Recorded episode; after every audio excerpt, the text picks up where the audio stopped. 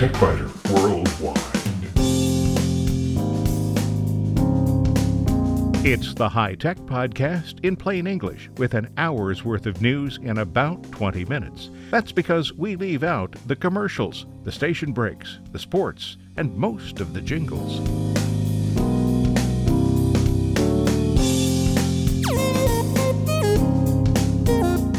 Podcast number 506 for August 14th, 2016. This week, people who are looking for ways to learn but aren't concerned about earning a degree from learning have lots of free resources to choose from on the internet.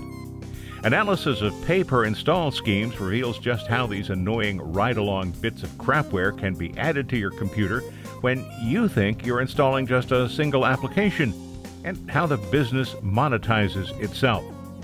In short circuits, this week seemed to be a good time to mention some of the useful Mac based utilities I've been adding now that I once again have a Mac.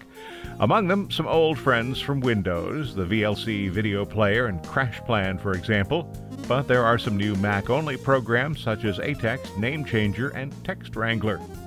In spare parts, only on the website, new techniques promise to make iris recognition a better way to validate users on all sorts of devices in many kinds of businesses. Cliff's Notes is starting a process that will place much of the company's instructional materials online, and a company that promotes a way to manage your child's electronic allowance seems not to have noticed that the company that provides the service went out of business last month.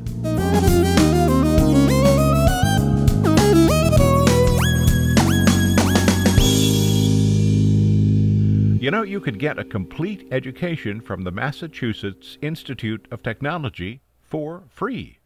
MIT OpenCourseWare publishes materials from 2,340 courses on its website, and the courses are available to anyone. This isn't a new idea, but when the project started 15 years ago, the Internet was a lot less universal than it is now, and MIT is just one of several no cost learning opportunities. The school describes it this way MIT OpenCourseWare is a free and open publication of material from thousands of MIT courses covering the entire MIT curriculum and used by millions of learners and educators around the world. There are, however, a couple of catches. There are no tests, students receive no credit, there are no degrees. So if your goal is learning for the sake of learning, or learning to pick up some new skills you can use, it's an outstanding opportunity. If you're looking for a degree, not so much.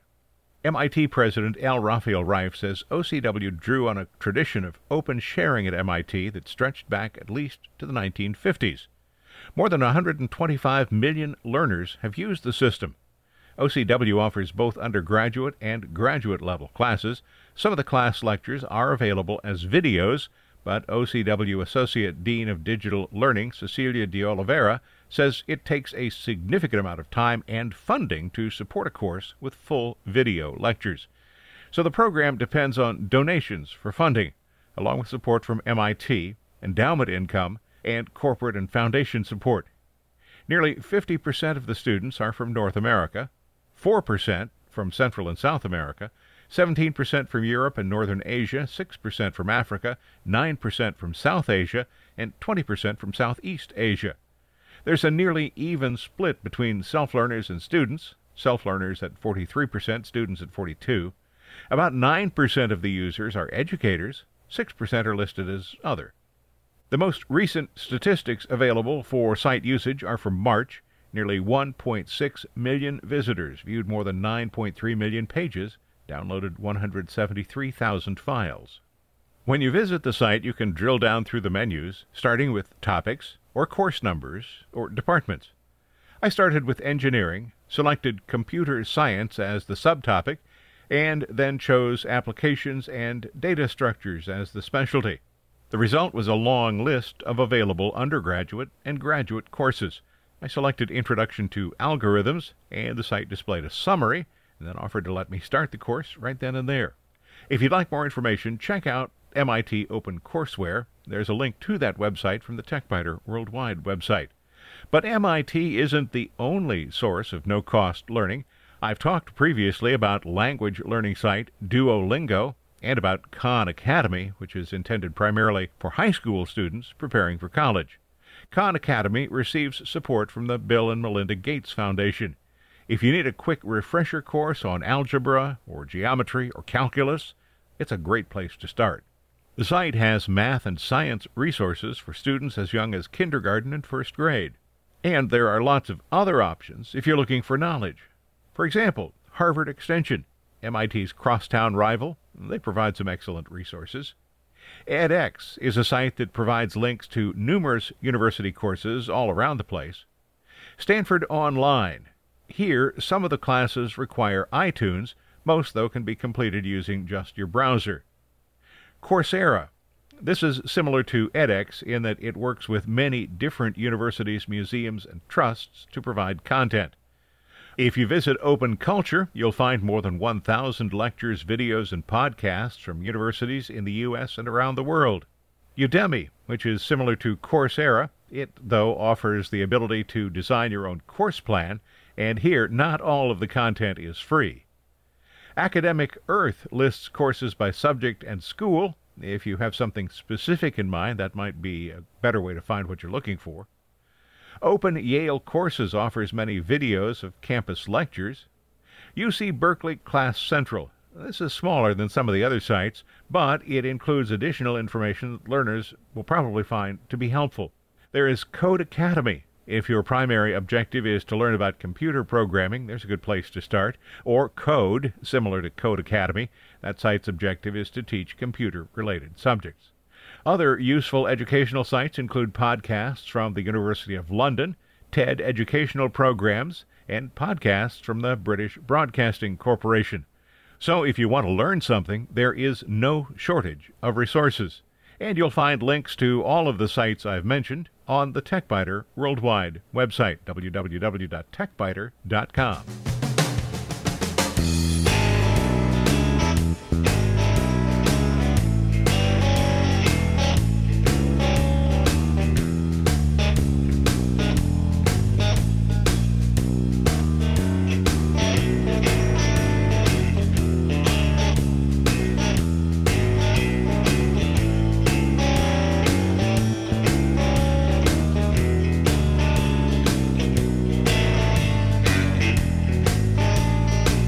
Understanding the business model for unwanted software might help security teams devise better ways to block the stuff.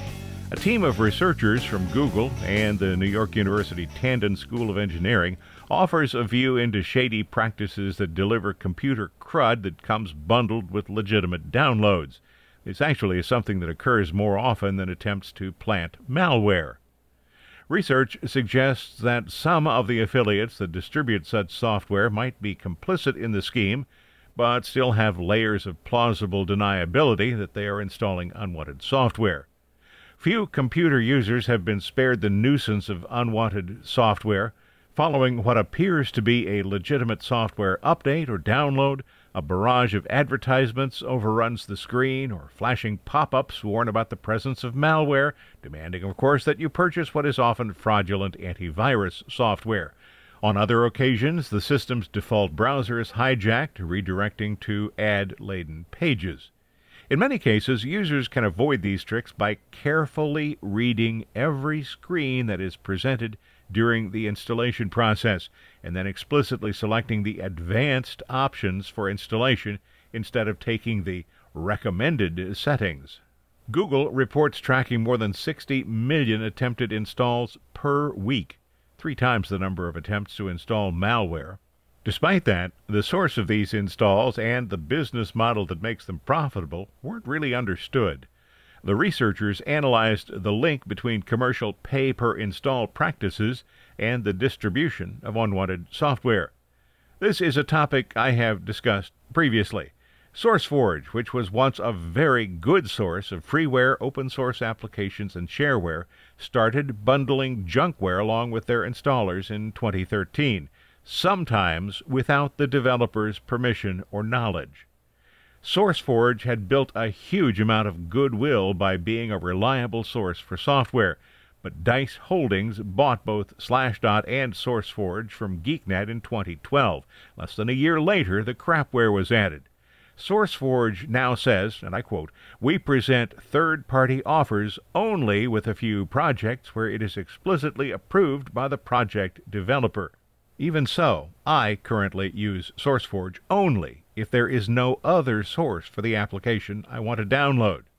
Google research scientist Kurt Thomas and NYU Assistant Professor of Computer Science and Engineering Damon McCoy led a team of researchers from Safe Browsing and Chrome Security to investigate commercial pay per install schemes as the main vehicle for moving unwanted software from developers to unwitting computer users. The resulting research paper, called Investigating Commercial Pay Per Install and Distribution of Unwanted Software, was presented at Usenix's Security Symposium in Austin this week. Commercial pay per install software is a monetization scheme that installs third party applications, often consisting of unwanted software such as adware, scareware, and browser hijacking programs, along with the legitimate application that the user wanted. The developers of the software you want should receive a payment from the third party install business. In the case of SourceForge, that might not always have been the case. When users install the package, they get the desired piece of software as well as a stream of unwanted programs. Most of the installer applications allow users to opt out of the extra features, but finding out how to do that can be difficult. The instructions are often presented in tiny, light colored type, and unwanted applications are always selected by default and recommended. The group's research cites reports that say commercial pay per install is a highly lucrative global business, with one outfit reporting $460 million in revenue in 2014 alone. Note that this revenue reflects a mix of both legitimate and unwanted software downloads. McCoy explains it this way if you've ever downloaded a screensaver or other similar feature for your laptop, you've seen a terms and condition page pop up where you consent to the installation. Buried in the text that nobody reads is information about the bundle of unwanted software programs in the package you're about to download. The presence of a consent form allows the business to operate legally but McCoy classifies the extra applications as treading a fine line between malware and unwanted software. The report explains that pay per install businesses operate through a network of affiliates. These are brokers who make the deals that bundle advertisements with popular software applications. When that has been done, links to the installer packages are placed on well trafficked sites where they're likely to be clicked. Some legitimate developers don't know that their products are being bundled with unwanted software, but those who do and who agree to the arrangement can earn as much as $2 per install. The researchers analyzed packages from four pay per install affiliates by routinely downloading the software packages and closely examining the components. Among the more important discoveries was the degree to which such downloaders are personalized to maximize the chances that their payload will be delivered. When an installer runs, the user's computer is fingerprinted. This determines which adware is available to run on that particular machine. Additionally, the downloader searches for antivirus protection, factoring in the presence or absence of such protection in its approach. They do their best to bypass antivirus, so the program will intentionally inject those elements, whether it's adware or scareware, that are the likeliest to evade whichever antivirus program is running, McCoy said.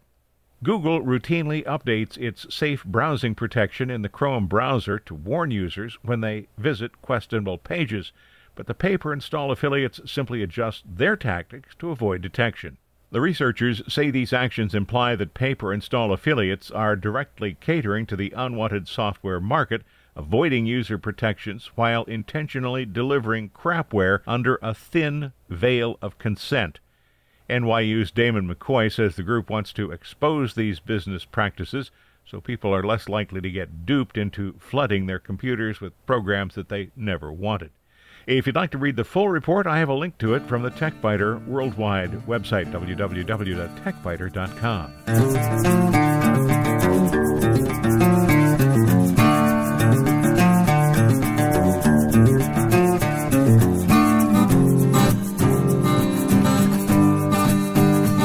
In short circuits, let's call this one Free for All on the Mac.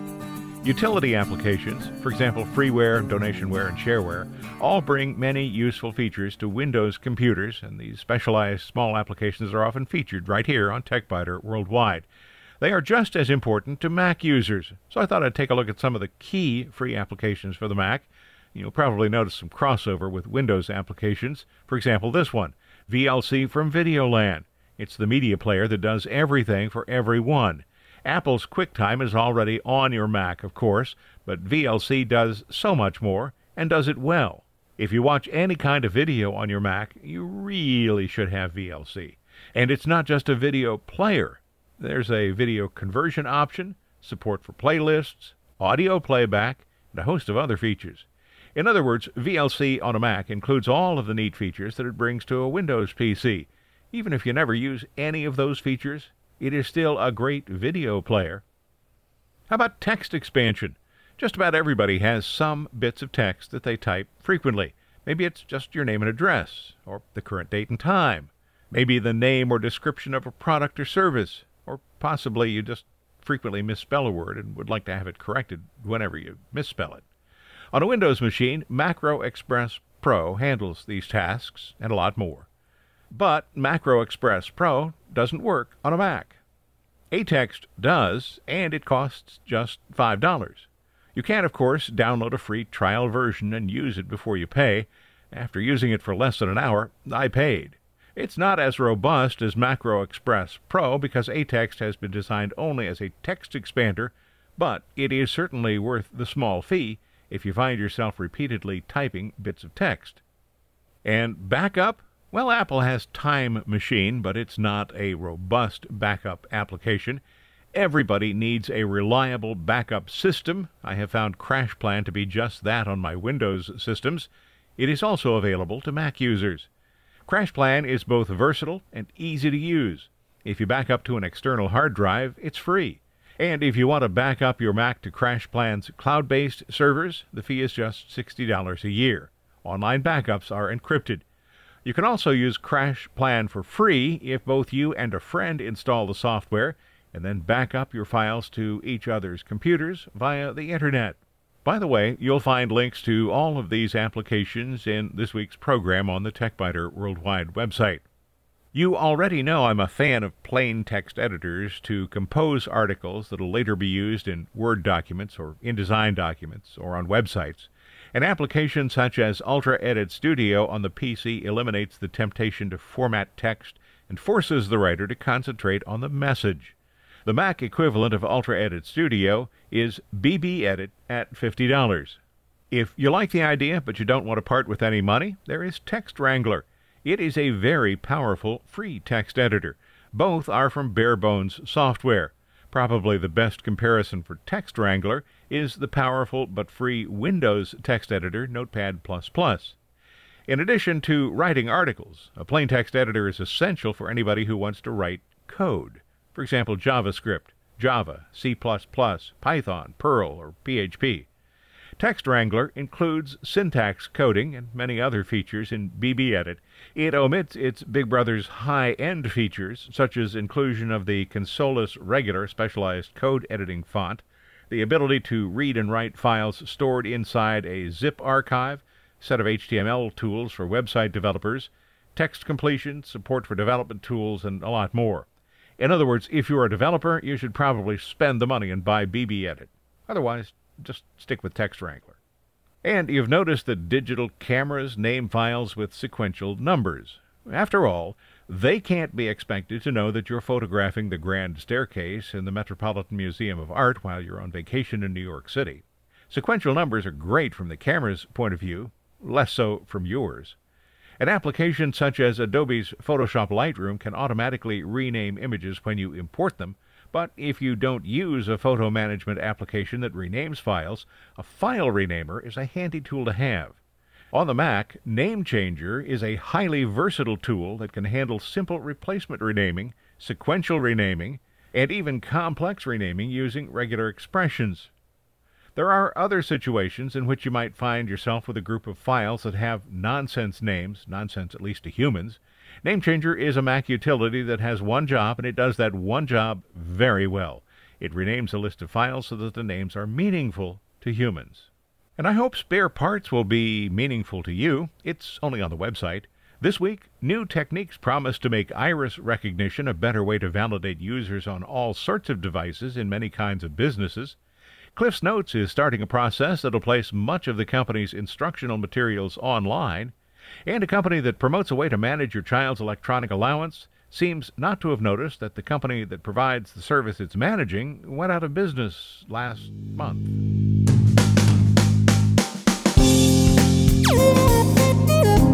Thanks for listening to TechByter Worldwide, the podcast with an hour's worth of technology news in about 20 minutes. I'm Bill Blinn. Be sure to check out the website www.techbyter.com. And if you like, send me an email from there.